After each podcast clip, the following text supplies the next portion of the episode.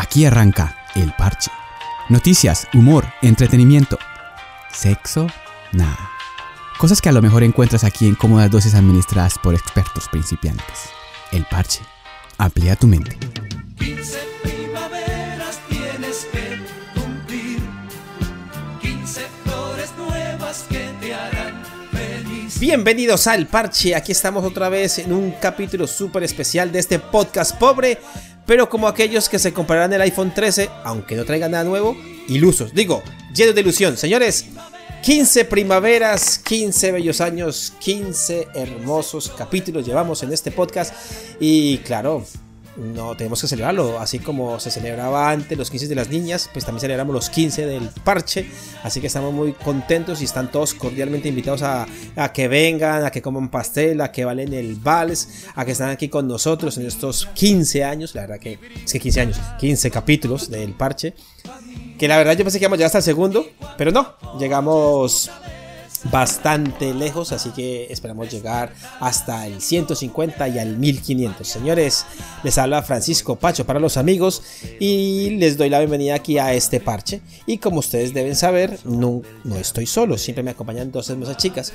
Y una de ellas es una mujer que, ¿qué puedo decir de ella? Que es encantadora, que a cualquiera enamora, que parece profesora, pero no enseña niñola. Es Elisa Tequeteque de Todos los Santos. Elisa, buenas noches. Hola, buenas noches a todos. Y sí, es verdad, no enseño niñola, porque no me interesa enseñarle a nadie, ni que nadie aprenda de mí. Y en fin, buenas y sí, felices por este capítulo número 15. Nunca imaginamos que íbamos a llegar a esto. Casi siempre lo decimos, pero es real. O sea, empezamos como, está chévere la idea, hagámosle. Y nada, como se dice por ahí, nos siguió gustando. Y acá estamos. Ay, qué cara. Y bueno, gracias, sí, gracias por estar. Me encanta que está... ¿Qué dijo? ¿Qué? Sí, bueno, sí. Sí, gracias a todos ustedes por estar aquí con nosotros. Y nada, que compartamos este Parche bien chévere. Bueno, no estamos solo los dos, obviamente. También nos acompaña una chica que yo la llamaría la Dua Lipa que te sale en los paquetes de Cheetos, de esos paquetes de papa. Una centennial que cuando cogió un cassette de VHS me dijo: ve, qué ladrillo más raro este. ¿Qué tipo de casas hacen con esas cosas, hola? O sea, esa es... la señorita Alejandra, ¿cómo me le va, señorita?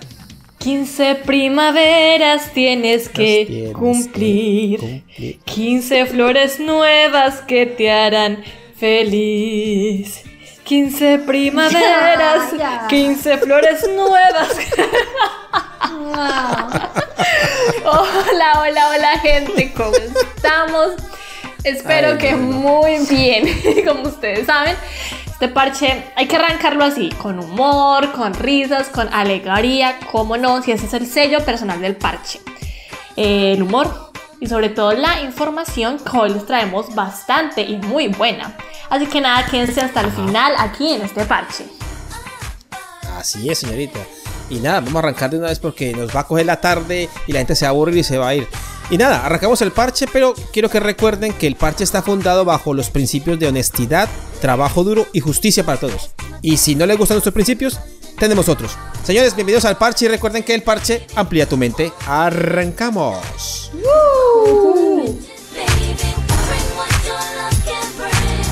Esto es El Parche.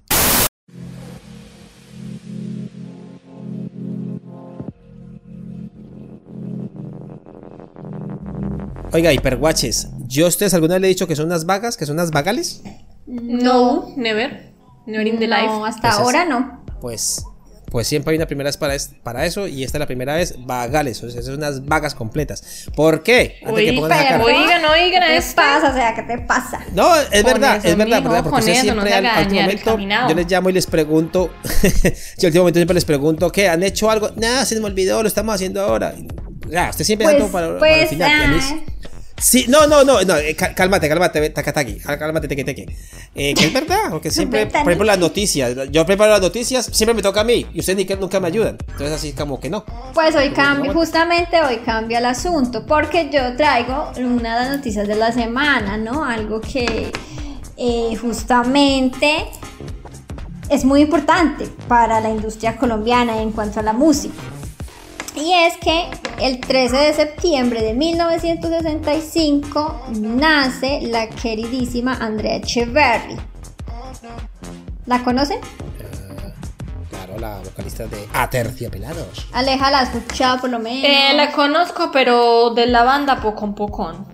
No sabe escuchar su música. No soy muy fan. Ellos son de los representantes del rock en español de los años 90, con una canción la de Bolero Falaz, Florecita Roquera, Maligno, ay, se me olvidó la otra que me gusta mucho, Candela. Eres Candela, que quema. Sí. Así que ella cumplió este 13 de septiembre 56 años. Tacucha. Mira que pasó algo que, o sea, yo tampoco fui muy de escuchar su música, ¿sabes? Pero hace poco vi en el programa de Juan Piece Live Show. Oh, o sea, y tenía como otra, ¿cómo se dice cuando? Como otra referencia de ella. O sea, yo la veía como, la percibía como más, como muy seria, como una persona muy... Sí, o sea, por lo mismo, porque nunca la hacía, solo de verla así como videos y ya. Pero no, ese día de verdad que me cayó muy bien la señora. Súper, me gustó, me gusta su forma de ser. Bueno. Pues yo le tengo algo muchísimo mejor y mucho más interesante para los fans de DC. ¿Sabían ustedes que el 18 de septiembre se celebra el Día de Batman? No, yo no sabía. Jodas. Bueno, resulta que este día se viene celebrando desde el 2014. Batman. Antes se hacía en junio y luego se pasó al tercer sábado de septiembre. Así como Superman tiene su día, resulta que nuestro queridísimo Caballero de la Noche también tiene el suyo.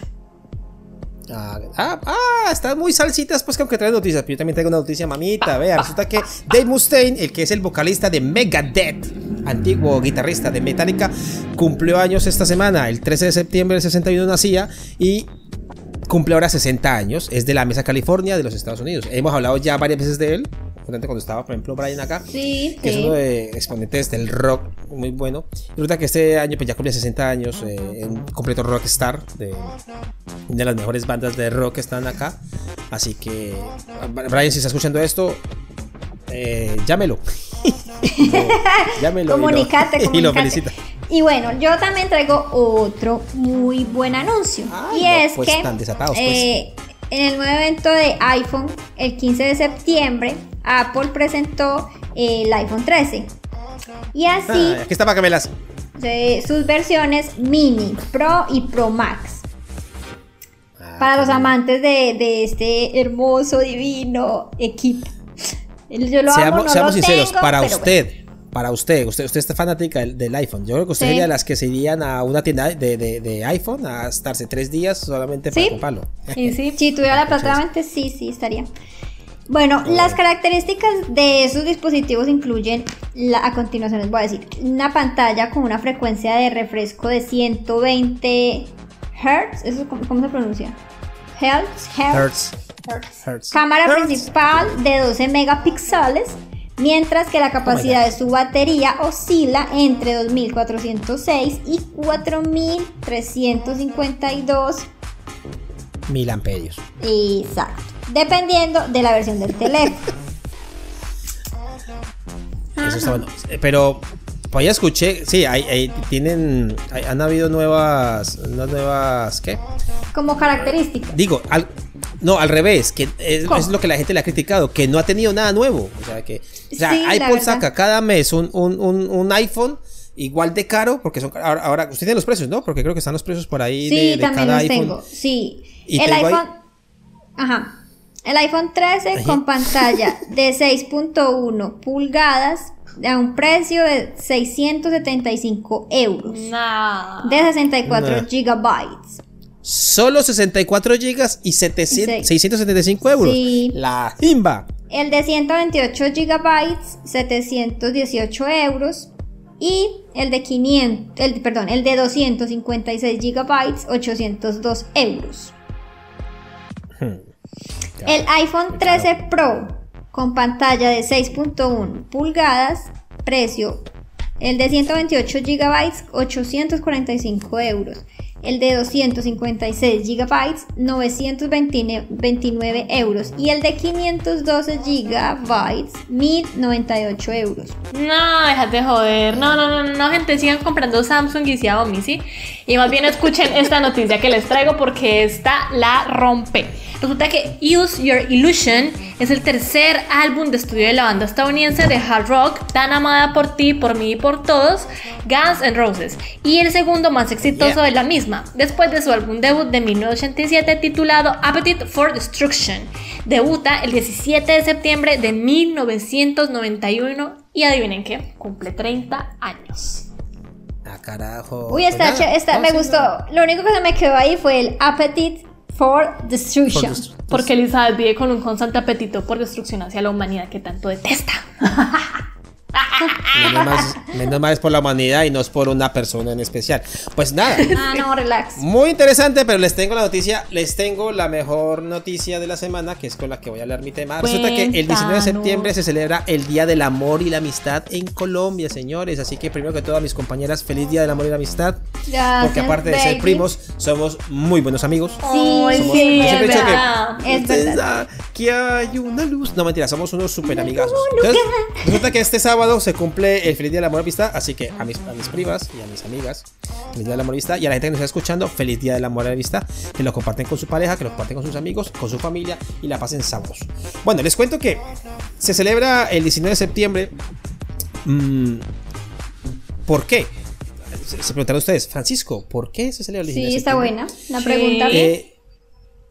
Se hace todos los años el tercer sábado del mes de septiembre desde hace un tiempo. ¿Por qué? Porque decidieron cambiarlo. Resulta que en el 69 fue el año en el que se decide dejar de festejar el día de San Valentín o Día de los Enamorados durante el 14 de febrero que se hacía en Estados Unidos. O sea, es más conocido el San Valentín. Como el original, ¿no? Exactamente, San Valentín. Entonces Colombia dijo, no, lo vamos a cambiar nosotros. ¿Por qué? Porque resulta que ellos dicen, vamos a celebrarlo menos en septiembre porque en septiembre no tenemos nada. O sea, no tenemos como un día en especial.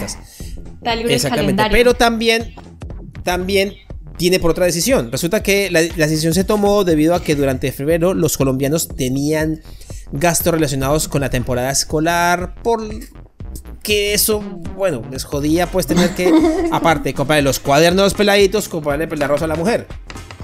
Hombre, si tuviésemos un país donde ganáramos suficientemente bien, no habría problema, pero resulta que es Colombia, así que ya lo saben.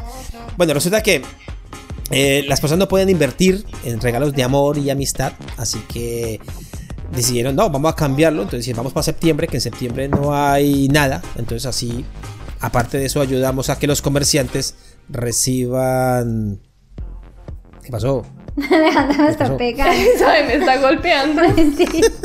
Es que estrello mis valiosos deditos con la mesa.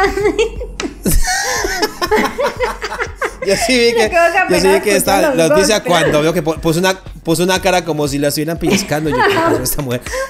Bueno, en fin. Para que se sobe los deditos, les termino de contar. Resulta que...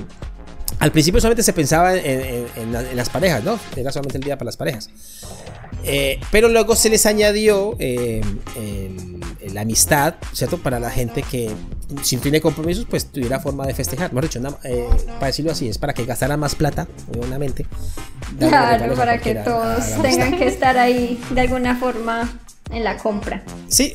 Entonces a la final de septiembre se celebra el Día del Amor y la Amistad, para parejas, para los amigos. Bueno, este tema es un poco como, aquí en el parche es un poco complicado porque hablar de amor aquí con Elisa le genera, que empieza como a generar espuma a la señorita porque se le tiensan los brazos. Exactamente, ese sonido es como un perrito moribundo, pero bueno, también hay que... Ay no, qué también hay que ver... Hay que ver también de que el Día de la Amor y la Amistad también es como una fecha donde las personas que tienen amantes, mozas y o concubinas fuera del matrimonio, pues regalan, dando otros regalos, también, ¿cierto? Y hablando de infieles, Alejandra. Sí. Lo sé todo, Alejandra. ¿Cómo? O sea, todo... ¿Todo, todo? Todo, todo. Pacho. ¿Qué? No, aquí no, Pacho, aquí no. Por favor. Pues sí, Alejandra, resulta que lo sé todo sobre el origen de San Valentín. Ah. Les cuento que... Está... tranquila. Tranquila, que nadie va a salir herido. Resulta que tenemos a San Valentín, ¿no? El original, que deriva el Día de la Amor y la Amistad de colombiano. Pero se preguntarán, ¿por qué San Valentín? Y yo mismo me pregunté, o sea, yo me miré y me dije, Pacho, ¿qué? Una pregunta, pregunte, parce. ¿Por qué el Día de San Valentín? Dije, no sé, investigamos. Pregunte, pa. Resulta que el origen de esta festividad está vinculado... Está vinculada a la celebración de San Valentín, un sacerdote que en épocas del Imperio Romano desobedeció órdenes del emperador Claudio II para defender a las familias de la época. Resulta que en esa época el señor ¿cómo es que yo? ¿Claudio?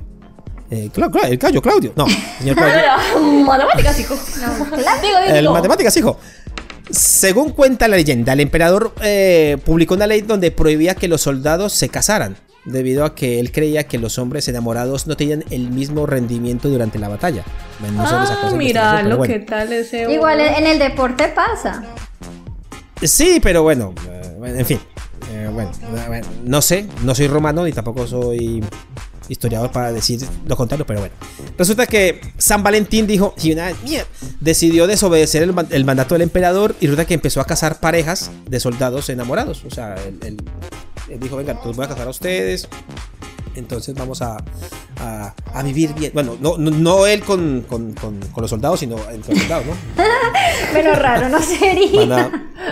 Que saliera todo eso. Entonces él sirvió, pues él les ayudó a ellos para que se casaran y vivieran felices en la pareja. Pero resulta que el 14 de febrero del año 207 fue ejecutado por la orden directa de Claudio II tras ser descubierto. Mejor dicho, se las dio de Cupido y tenga para que lleve. Entonces, claro, por esa razón, por eso se celebra San Valentín en honor al señor San Valentín, que ayudó a la gente a casarse de los enamorados. ¿Cómo es la historia? ¿Qué les parece? ¿Qué les parece la historia de San Valentín? Súper conmovedora. Sí, bueno, como toda historia de amor, tiene su parte linda y a la vez fatal. Triste. Cruel. Y desgarrada. Por eso yo todo lo empiezo fatal de una vez y fue madre. Bueno, voy a terminar esta sección comentando unas cositas que quiero comentar sobre la amistad. No sobre el amor. El amor ya, para mí el amor está sobrevalorado. Ya todo el mundo tiene su pareja, tiene su regalo y toda la cosa. En fin, o sea que vamos a sentarnos en la amistad. ¿Por qué? Porque me gusta la amistad y me considero un buen amigo. En Instagram hicimos una encuesta donde preguntábamos si la amistad era eterna. Y para mi decepción, más del 70% dijo que no era duradera. Creo que yo le digo que voté que sí. Entonces... Voy a hacer una pregunta rápida. Alejandra, ¿usted piensa que la amistad es duradera? O sea, ¿la amistad dura toda la vida o no? ¿Qué opina? Yo creo que hay un porcentaje muy bajo de amistades duraderas. O sea, no digo que es imposible o que no las hay. Las hay, pero en cantidades mínimas. El hablar de una amistad que dure para toda la vida... complicado. Puede ser, pero complicado. Esa es mi definición. ¿Elisa? No, ya sé qué decir Elisa. Elisa va a decir nada, la gente es una mierda. Ahora Elisa dice que amistad no existe, invención del humano, morir, matar, destruir humanos. No, escuchen mi versión. Romeo Sato. Diga pues. Pasa, Elisa. Que no, Elisa, déjala. O sea, loca, yo me considero una muy buena amiga, ¿sí? Sino que, o sea, yo considero que tengo muchos amigos, pero, o sea, no soy como la que, digamos, yo, o sea, no tengo como una mejor amiga, ¿sí? O sea, para mí mis mejores amigas han sido mis hermanas.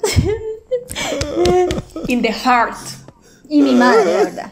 puedes usar como mucha frase de campo, pero lo es, o sea, porque para mí una amiga es eso, ¿no? O sea, que siempre te va a ser fiel, que te entiende, que te anima, que te entonces, apoya. En su caso, sí existe la amistad duradera, porque son sus hermanos y ellos... Sí, sí.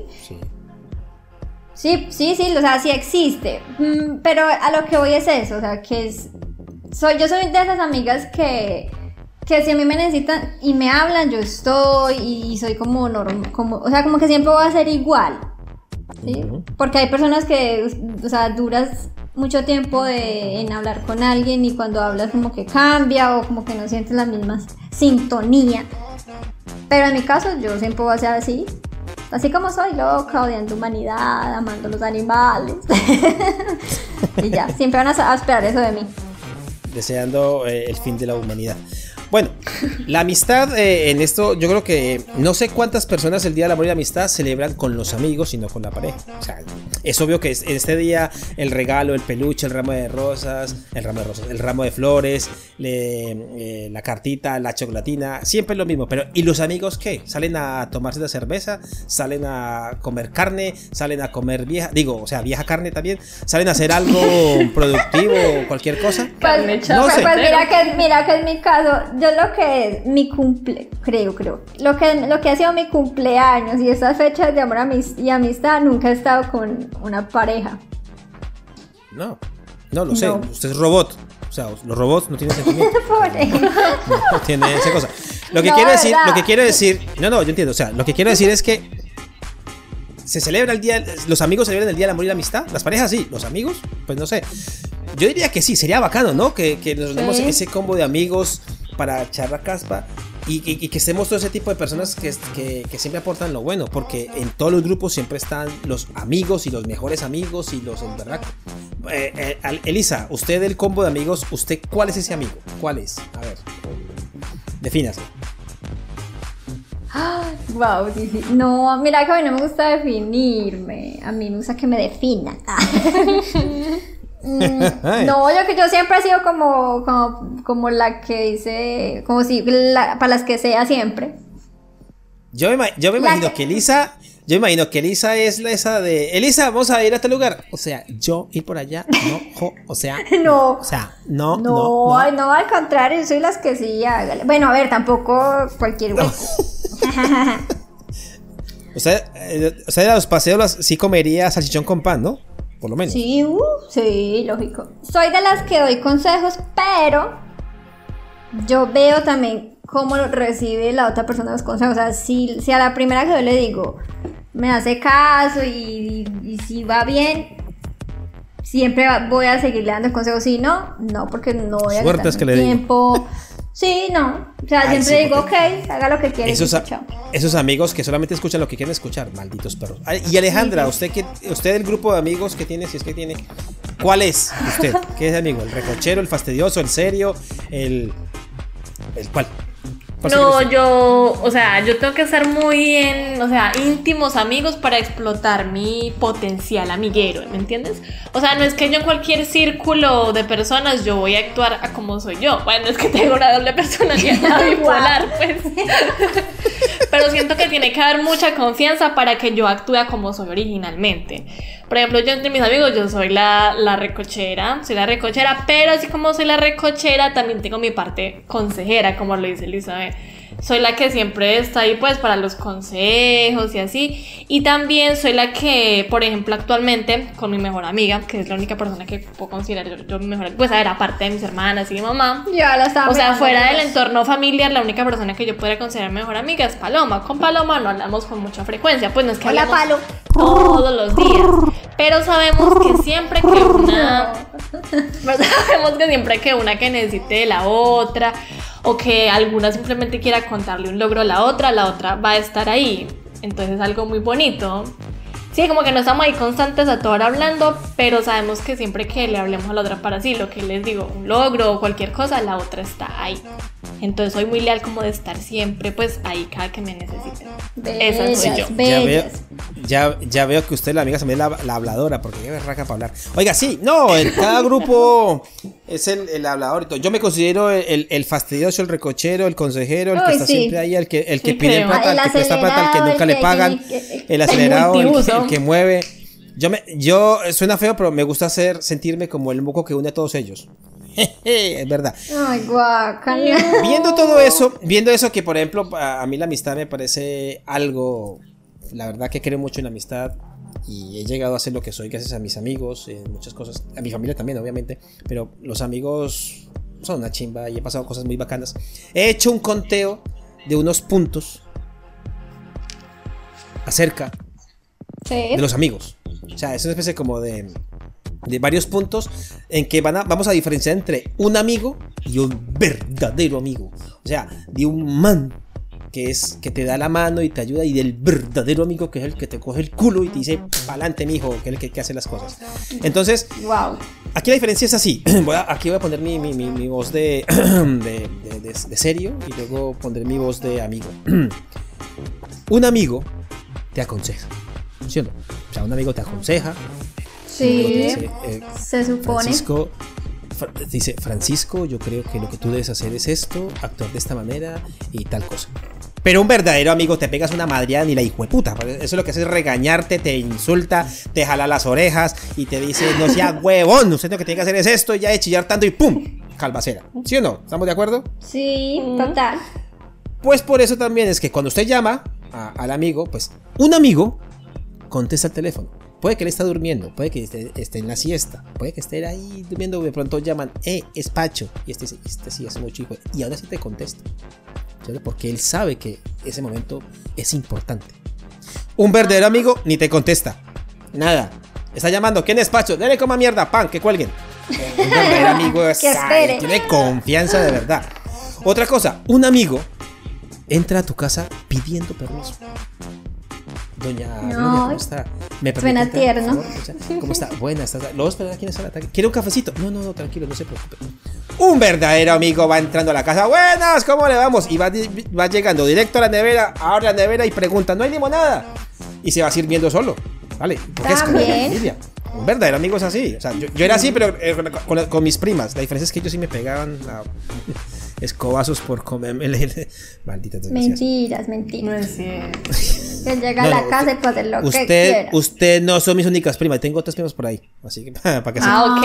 Ojo, por nosotros. En una fiesta, en una noche de fiesta y de borrachera, un amigo cuida de ti. Estás borracho, te dice, venga para acá, te tiene al lado, te lleva a casa, toca la puerta y le dice, doña Ruth, aquí está su hijo, borracho, pero aquí está. O sea, te lleva. Y si por él fuera, te sube al segundo piso, te quita la ropa, te acuesta, te pone la cobija encima y te dice, descansa, pardo, mañana nos vemos. Pero un verdadero amigo está borracho con uno, sale de la fiesta y lo primero que hace es tirar a uno en un pastizal y luego vuelve por usted cuando le pasa la borrachera. Ay, qué es así. Un verdadero amigo confía que la naturaleza lo va a cuidar. Ojo, otra cosa. Un amigo, cuando va a tu casa, toca la puerta con respeto. ¿Va? Doña Ruth, ¿cómo está? Francisco se encuentra. Le puedo decir que baje, que nos tenemos que ir. Ya, el respeto de un amigo, ¿cierto? Pero un verdadero amigo está desde la puerta, desde abajo, desde la calle, tirándole piedras a uno a la ventana. ¿Tan? Que uno se asoma. Silbándole. Que uno le grita, baje pues, marica, que le estoy esperando. Eso es un verdadero amigo, porque es la conexión. Ya, tú sabes. Un amigo le pregunta, ¿te pasa algo? Puedes contar conmigo, ¿no? O sea, te puedes decir algo.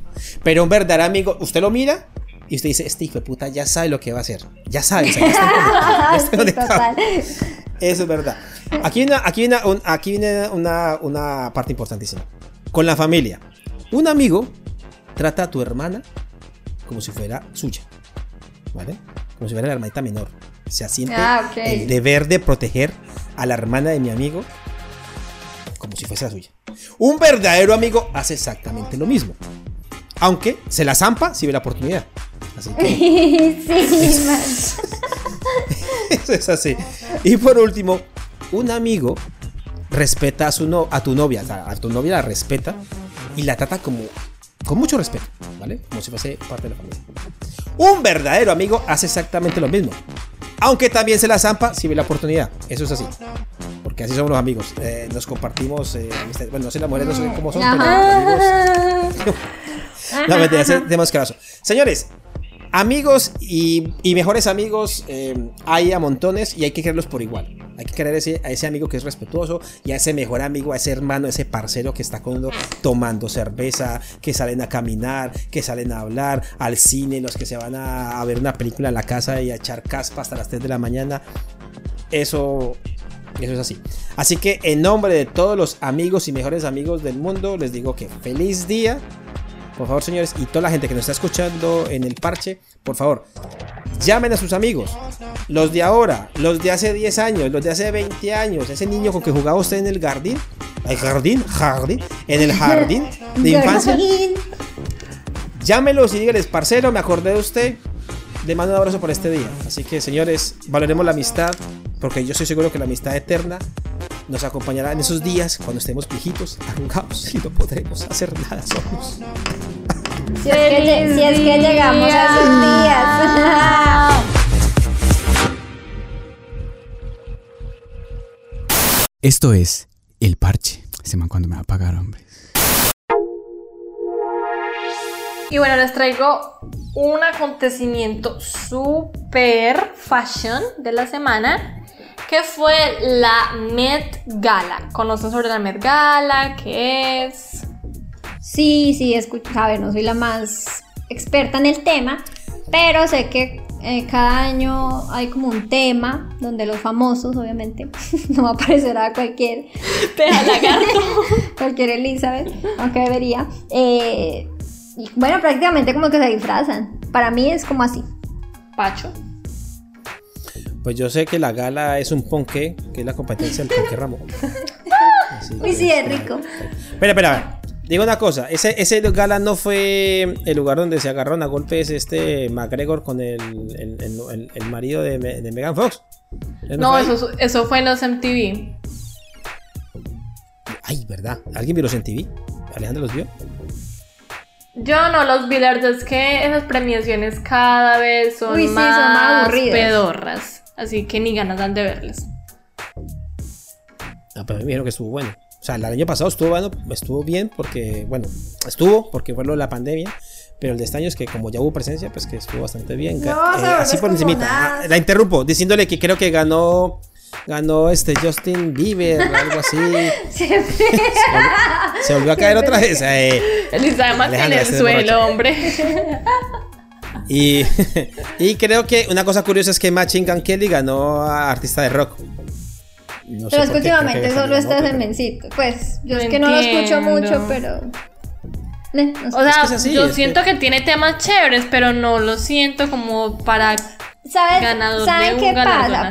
Es que es negocio. Para mí, no, lo que pasa es que ellos sí, esto es negocio, digamos como él está ahora con Megan Fox, o sea, siempre como que ganas, sí, como que los que empiezan a ganar premios porque están como más ahí en el escándalo, en las noticias todos los días, que porque le cogió la naga, que porque besó no sé cómo, le sacó la lengua no sé cuándo, entonces se vuelve como, no sé. Pero no por artista, ¿quieres decir eso? Sí. O sea, no por lo que canta, sino por lo que hace. Por la imagen que vende, sí, principalmente. Claro. Ah, vale. Pues nada. Bueno, ahora sí hablemos de los Mets. Sigue. Bueno, resulta que la gala del Met, formalmente conocida como el Gala del Instituto de Vestuario, fue fundada en 1948 por Eleanor Lambert, una conocida publicista de moda. La idea detrás de este evento era recaudar fondos para el recién inaugurado Instituto de Vestuario con una exhibición anual. A pesar del glamour y riqueza que el evento despierta en la actualidad, sus inicios fueron mucho más humildes.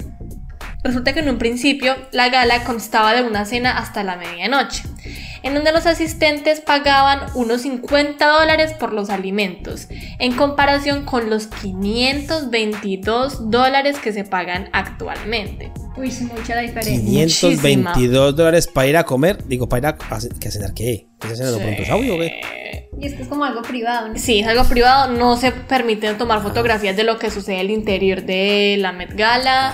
Lo único que se enseña es la llegada e ida de los artistas, que es como el boom, porque entran con un traje, pero a la salida salen con otro, que no sé qué. Bueno.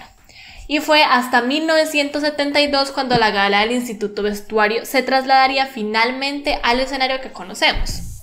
La idea de crear esta sede permanente para el paraíso anual de las celebrities y amantes de la moda se la debemos a la que fuera la editora de la revista Vogue, Diana Brilland. Desde su incorporación, Brilland ha estado al mando de la sede y las temáticas de cada año, porque resulta que cada año hay una temática en especial, por la cual todos deben ir vestidos y tienen código de vestimenta, por así decirlo, según la temática. Ah. Así es, y como símbolo de glamour, nada en este evento es barato. Por eso decíamos que en sus comienzos todo fue muy humildemente, porque recién iniciando, recién dándose a conocer, pero ahora pues, es una cosa muy VIP. Bueno, resulta que la organización vende alrededor de 550 boletos en total, con un precio de $30,000 cada uno. O sea, la gente no es que vaya ya de genial, vamos a pasarla bien, no, o sea, hay que pagar por estar ahí. A ver, o sea, por comer hay que pagar 500 y para entrar hay que pagar 30,000. Así es. O sea que 30,000 más 500 más o menos. ¿Tanto hay que pagar? No jodas. Sí. No, eso me creo. Es algo muy VIP. La gente va y se la pasa bomba. No lo pueden enseñar, pero la pasan bomba. Bueno, y solo con la venta de entradas se estima que la organización recauda unos $16.5 millones entre todos aquellos que quieren cruzar la deseada alfombra roja. Y bueno, cosas que suceden es que al término de la gala muchos diseñadores subastan las piezas para recolectar dinero para otras buenas causas. El año pasado... Las piezas. Ya me está. Eso, los pipis, no jodas. También subastan pipis. Esa los gente, pipis, no. Esa gente rica y sus excentricidades extrañas. Normal. O sea, yo sé que es caro, pero yo no voy a pagar 30,000 para que me subasten el pipí. La chingada, Cosas de gente rica que no entenderemos. Sí, qué feo. Bueno, sí, resulta que subastan pues los trajes y recolectan el dinero para otras causas. Y el año pasado el director creativo de Balmain, una marca súper reconocida y costosa, vendió todos sus libros y obras y donó la recaudación a Red, una firma que se encarga de concienciar al sector privado acerca del problema de la proliferación del VIH en países africanos. Aunque muchas de estas obras tenían un valor de original mucho más elevado, la mayoría fueron vendidas por precios entre los 2.000 y 5.000 euros. Ah, pues si eso es verdad, bonito. Hasta ahí está linda la causa, me parece. Sí, está buena. Eso sí es verdad. Si son filántropos, sí. O sea, si son gente que... buscar, está bien. Pero bueno, vamos a ver si... Sí. Por lo general tiene que haber un negocio ahí raro, ¿no? Porque tanta plata de eso tiene que pagar muchas cosas, ¿no? Pero muchísimo dinero así en medio, pero... Pues por ahí, así de bonito no lo pintan. Ajá. Y sí, bueno, este año vimos muchos invitados que realmente nos dejaron locos con esos trajes. Sí. La temática de este año era la moda estadounidense. Ay, si yo no sabía bien cómo era. Ay, pero se quedó sin voz.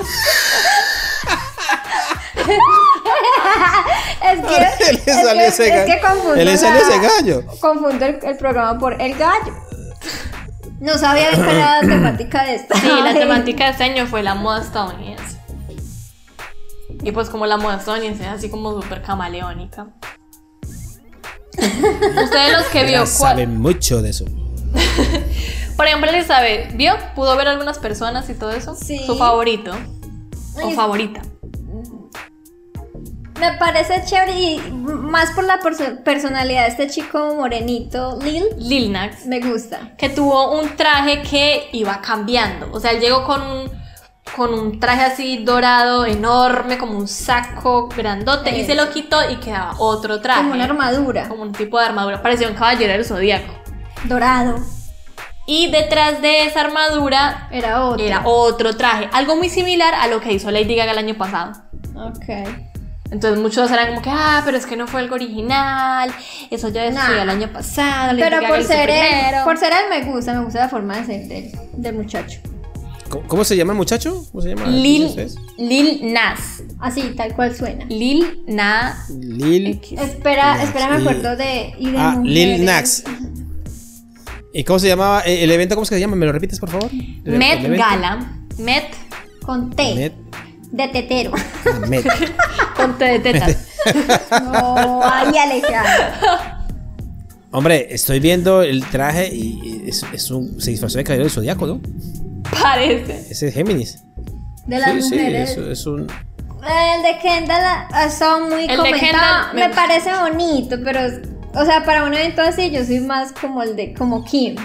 O sea, como que yo me luciría más, como que iría más allá. No, para mí, a mí el traje de Kim Kardashian no me gustó para nada. No, a mí me gustó como así toda tapada que no la vea ni miércoles. No me gusta, no sé, no le veo como... No entiendo la intención, pero bueno, ahí estaba la mujer. Yo lo que no entiendo la gente es cómo se viste de esa manera, qué cosa tan rara eso. Sí, pero es que para eso a mí me parece que para eso el evento, si no, pues para ir elegantes y lindos, vayan a los Oscar, a los Grammy. Yo estoy hablando en mi humilde, cochambrosa, asquerosa, sí, y zarrapastosa ignorancia. O sea, yo, gracias, Elisa, también te quiero. Lo que pasa es que veo una señora que se viste como si fuese un pavo real de rojo. Veo a dos señoras envueltas como en una franela. Parece una franela, unas cobijas de colores que hacía la abuela. Ahí como si se hubiera levantado de la casa. El de Kim Kardashian, tiene que ver el de Kim Kardashian, que Elisa dice que es cool. Ay, sí, a mí me gusta. La que es una cosa negra completamente. Sí, sí. O sea, vestido completamente negro, como si fuese... Como si fuese una sombra. Parece una ninja monja. Y hay otra que tiene... No, monja no tiene nada que ver. No, lo que quiero decir es que el que usted dice, el del Lil Nas X, tiene primero como una mega, yo sé que me llama como un superbus, una mega alfombra. Esa cosa de pie. Eso, una mega alfombra encima, se la quita, es un caballero del zodiaco. Y debajo del caballero del zodiaco hay otra más. Y otra, vale. Bueno, yo no sé nada de moda, la verdad. Digo por decir algo y no cambiar. O sea, yo lo digo. Pero estoy quedando como idiota. Es porque se supone que es como que siempre ponen un tema. Entonces, prácticamente es como un disfraz, como que pueden ir referente al tema que se pone. Yo diría muy así, algo raro, diferente. A mí no me gustó el traje de Billie Eilish y siento que fue muy... No. Todos como, ay, qué linda. No, a mí no me gustó. Parecía es que la gente como princesa de Disney y siento que no. Es que la gente normalmente en esos casos opinan es de cómo son, como cada persona, no opinan del vestuario como tal, sino como allá todo el mundo la quiere, no sé qué es lo que tiene la vida. Bueno, lo estoy viendo el vestido y parece, no sé, como una Marilyn Monroe y una Cenicienta como medio borracha. Lo que sí es que el traje de Billie Eilish, pues no, a mí no me gustó, pero había algo detrás de eso. El cuerpo. No, había una intención. Y era... ¿Es el ridículo? No. El traje era de... Bueno, no recuerdo muy bien de qué diseñador era el traje, pero iba con una intención y era que si ella llevaba ese traje de Oscar de la Renta... Él iba a dejar de usar pieles en sus confecciones. Ay, es que a este tiempo y él usa pieles. Sí, usaba pieles. Pues está muy eso mismo decir yo. A estas alturas de la vida, ¿están utilizando pieles todavía? ¿Están matando bichos para que la gente se disfrace y haga el ridículo? Eso sí es triste. Eso era lo positivo del traje de ella. De eso puedo resaltar eso que me parece muy bien.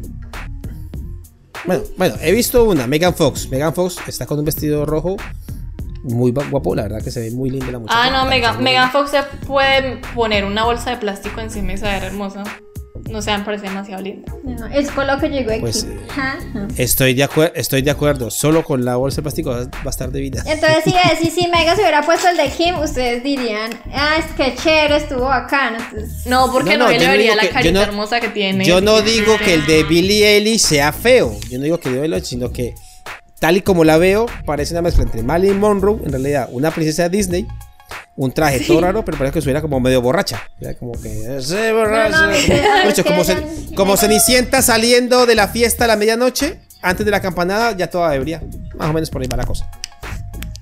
Y bueno, gente, este fue un breve resumen de la Met Gala. Muy bien. Bien. Pues voy a ver si, espera, así para el próximo año cojo la alfombra que tengo aquí, me la pongo encima y seguro me llevo el primer premio. La rompes. Segurísimo. De una, estoy segura.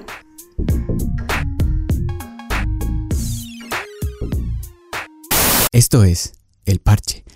¡Mamá, ya voy!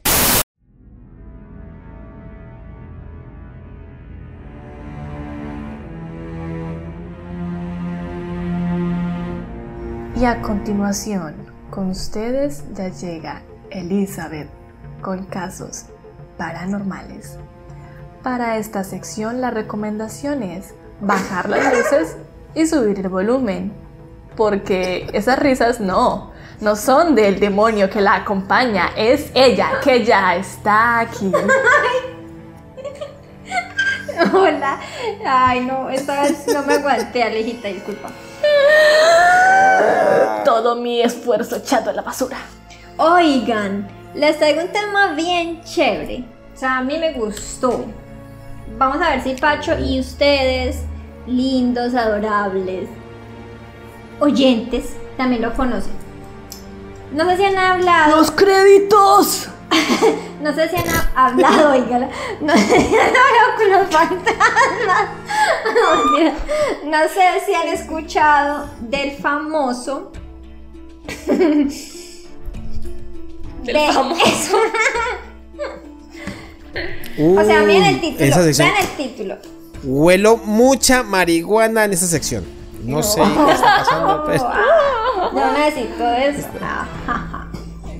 No, entonces, oigan ese título. ¿Por qué hay tanto humo? Vea, el diabólico mito de Paganini. Las increíbles teorías para el virtuosismo del violinista.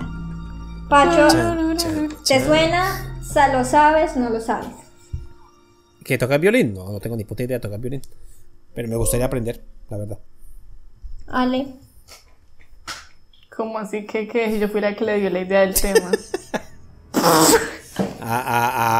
O sea que la sección espiritista es de Alejandra. No, mentira. Ya. Se ha destapado la olla. Diga, pues. Sí, conozco. No le digo, pues.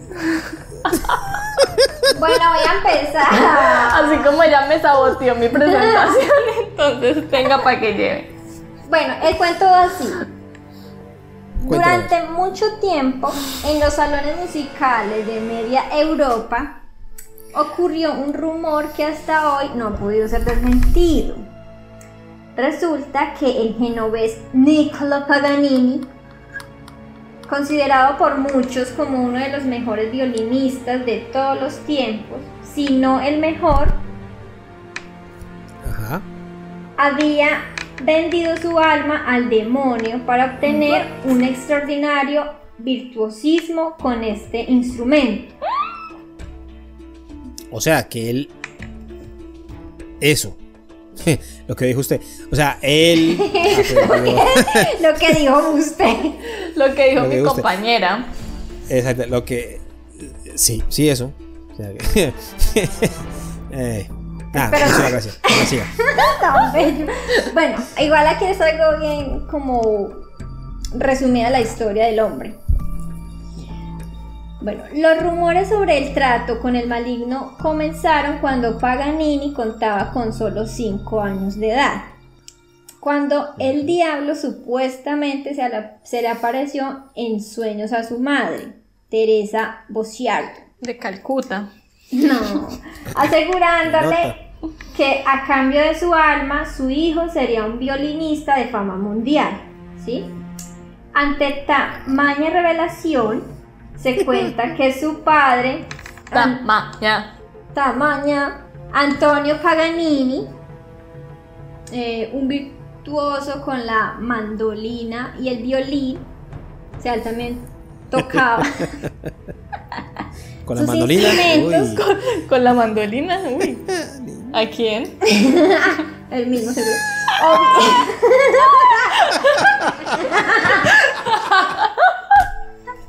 De ahora en adelante nos vamos a llamar Magnolia.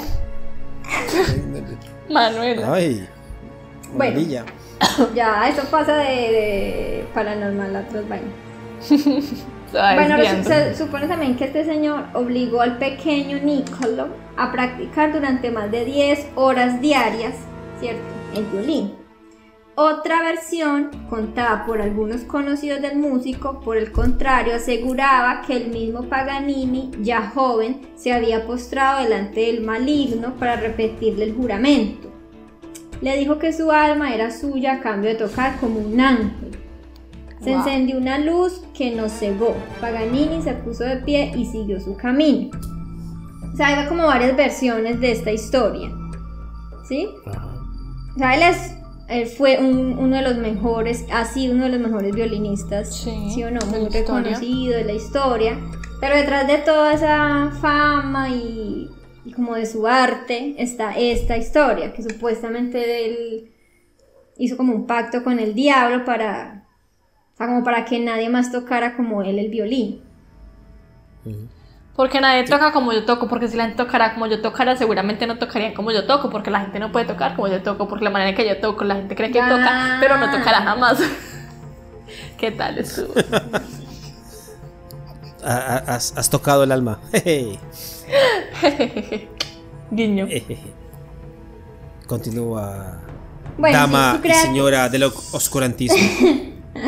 Su creatividad técnica con el violín llegó a poseer 5 de esos instrumentos: 2 violines Stradivarius, 2 Amati y un Guarnerius, su favorito llamado segundo Canone.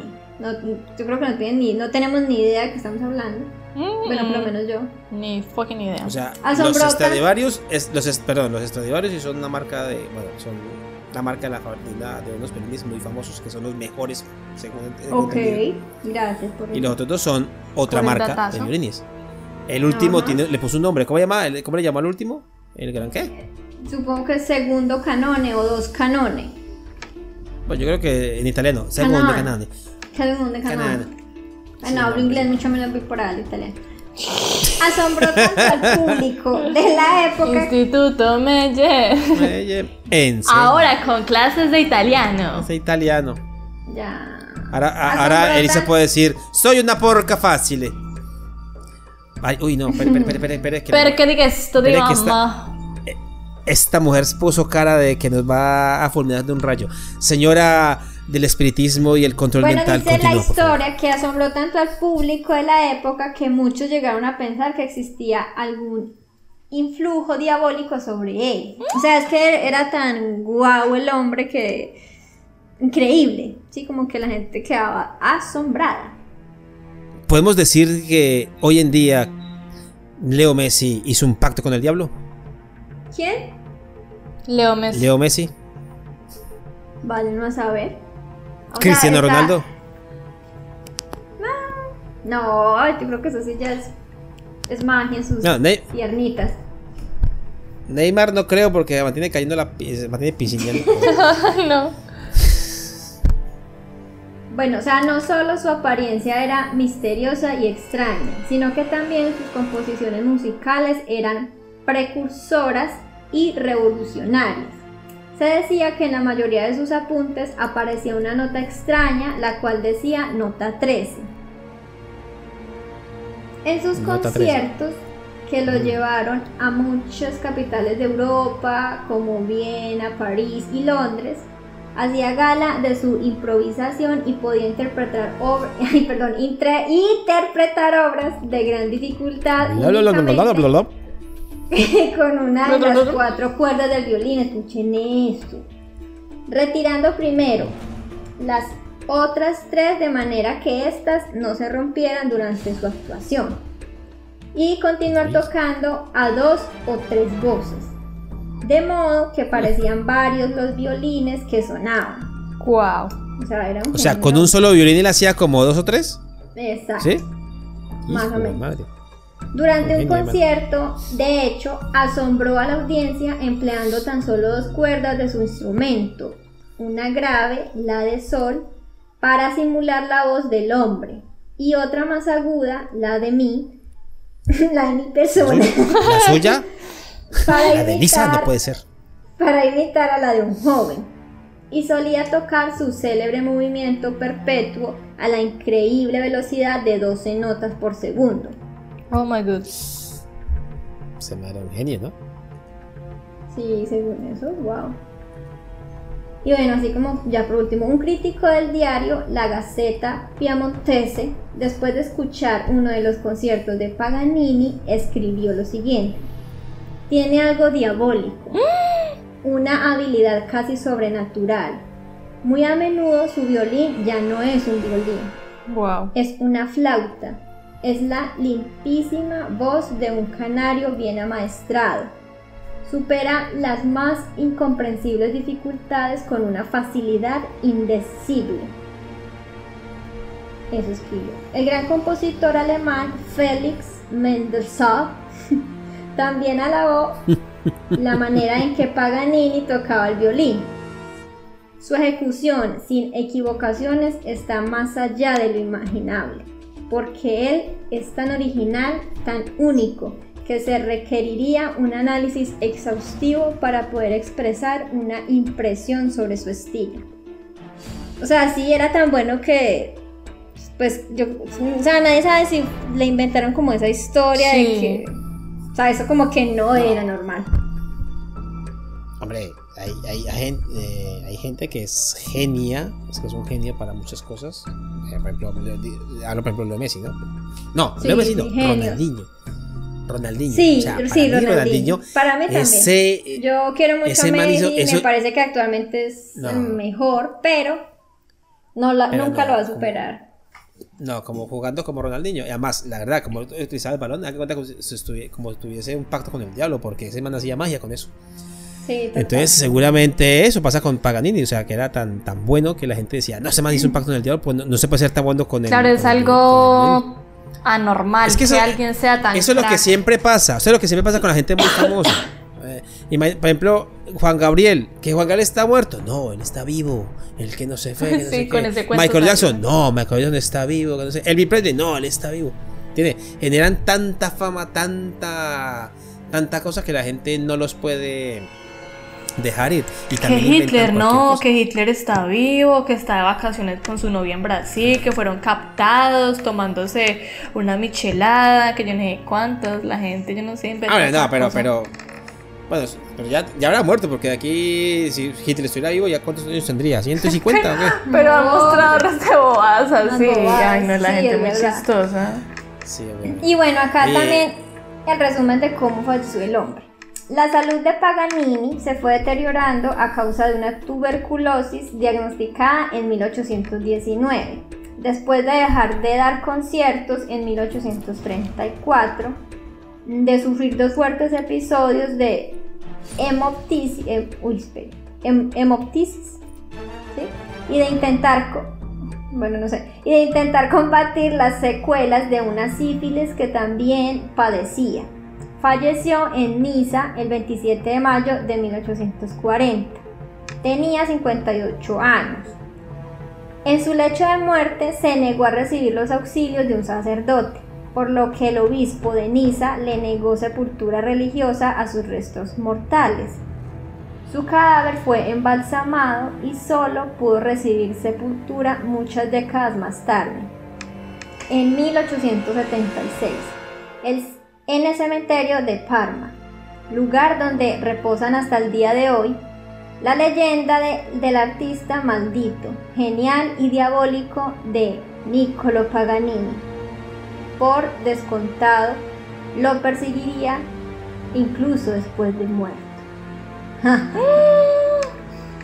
Así que esta es la historia de Niccolò Paganini.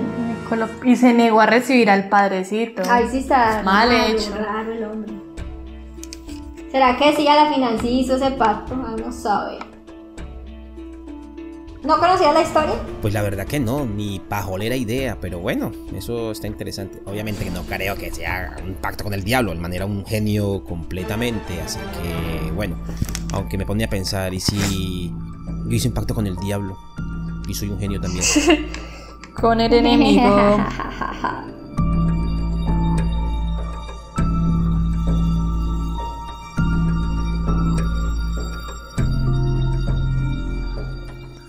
El parche. Amplía tu mente. ¡Ay, hijuepu!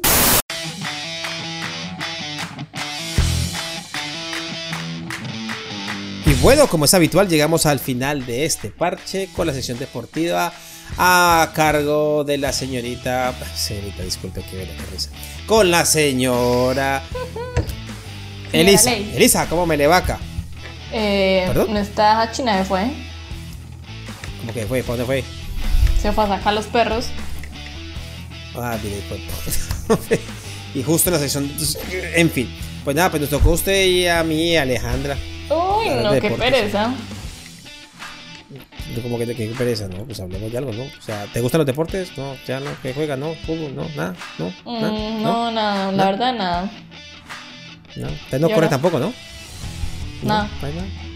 No, patina, pelota. Duermo. Juega la cuerda, duerma. Eso es deporte olímpico. ¿Cómo? No, no sé si eso sirva de algo. Eso, en eso sí es una medalla de oro. Nada. Uy, no. Definitivamente. Qué vida tan sedentaria. Por eso que está tan gorda. Bueno, yo sí le traigo algo de deportes que son lo de la Fórmula 1. Resulta que hace 8 días fue el Gran Premio de Italia y ganó el piloto Daniel Ricciardo del equipo McLaren. Sí. Logró, 25 puntos que lo ponen de primera en esta carrera, que la verdad que estuvo pues bastante bien. O sea, la gente dijo que fue bastante emocionante. De segundo estaba Lando Norris, de tercero quedó Valtteri Bottas. Ah, Lando Norris es de McLaren, Valtteri Bottas creo que se dice así, es de Mercedes, Charles Leclerc es de Ferrari y Sergio Pérez de Red Bull quedó de quinto. Carlos Sainz está de sexto y Fernando Alonso, que es el español, está de octavo, que es de Alpine. ¿Y qué se hizo Hamilton? ¿Qué se hizo? Ah, Hamilton. Y Lewis Hamilton quedó de 17. ¡Ah! De 17. Así que me parece bastante luce. Ok, no. Sí, verdad, qué triste. La otra semana, o sea, el día 12 de septiembre. No, perdón. El 26 de septiembre. O sea, ya de, no este fin de semana, sino el otro que creo que sigue. Sería el Gran Premio de Rusia en el autódromo de Sochi, no es muy raro que se va a hacer este Gran Premio. Y así como en general la posición de pilotos va el que ganó hace 8 días, Verstappen, ¿te acuerdas que dije yo? Del Red Bull. Sí. Y lidera con 226.5 puntos y lleva 7 triunfos. O sea, ya ha estado en el podio 10 veces. Ya que ha sido buenísimo. Ah, no, ese es el Big Boss, deja vuelta. Yo creo que mejor no digas nada porque nota que no tiene ni pajoles lo que estoy hablando. Y luego estoy escuchando y por la mera esencia. Sí. Gracias, te quiero tanto. Luego le sigue Hamilton con 221 puntos, 4 triunfos y 10 veces también en el podio. O sea, ha compartido el podio con Verstappen. Y el último es el tal Botas el Verstappen que ganó el gato con botas. 8 días, el gato con botas. Que bueno, que lleva 141 puntos. Bueno, así de resumidas cuentas es la Fórmula 1. Y ya, este fin de semana no hay informe. Tendré informe dentro de 8 días. Así que bueno, ya está, hasta que llega la cosa. Ah, mira quién llegó. Hola, su merced. ¿Cómo le va? Llegó, soy yo, el dueño del party. Mucho merchandising, no sé qué lo que dice. Oye, se dignó a aparecer la muchacha. Se dignó. Oigan, yo lo único que tengo de deportes es este titular que me da mucha risa. Es que la reacción de Cristiano Ronaldo después de dormir de un pelotazo a una guardia antes del partido de Champions League. Pobrecita. Casi le dio un pelotazo a alguien. Arranca casi.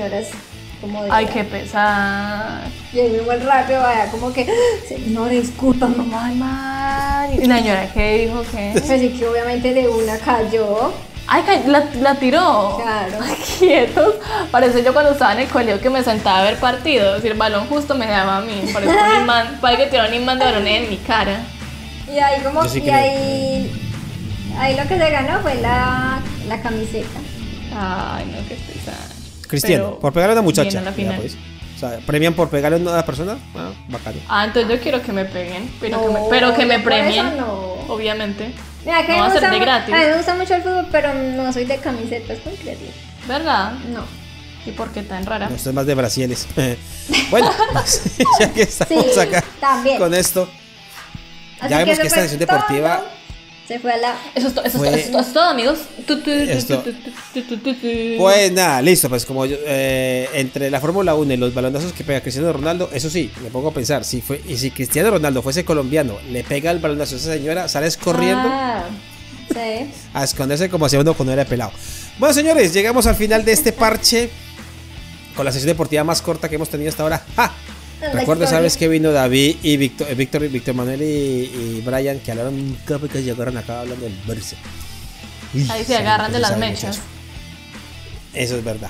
Bueno, señores, vamos a despedir este hermoso parche, así que le quiero pasar la palabra a mi querida amiga Elisa.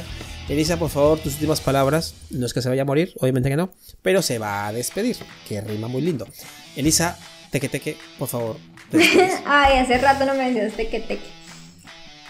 Bueno, gente, gracias por haber llegado hasta este punto. Espero les haya gustado los temas de hoy. Estuvieron muy, muy chéveres a mi parecer. Y que nos sigan escuchando. Pronto traeremos nuevos invitados, nuevas cosas al programa. Así que estén ahí pendientes. Y gracias nuevamente por continuar con el parche. Y bueno, y a su lado está esa pequeña mujer que parece, como lo digo yo, como un tamal mal amarrado, pero aún así tiene su gracia. Pequeña Centennial, despídete, por favor. Tú tratas de a mí tan fuerte, Pacho, la verdad que eres mis sentimientos. Demasiado. Ah, ¿tienes sentimientos? No jodas. Yo sé que era como su hermana, un robot también venido del futuro. No, yo sí soy de carne y hueso.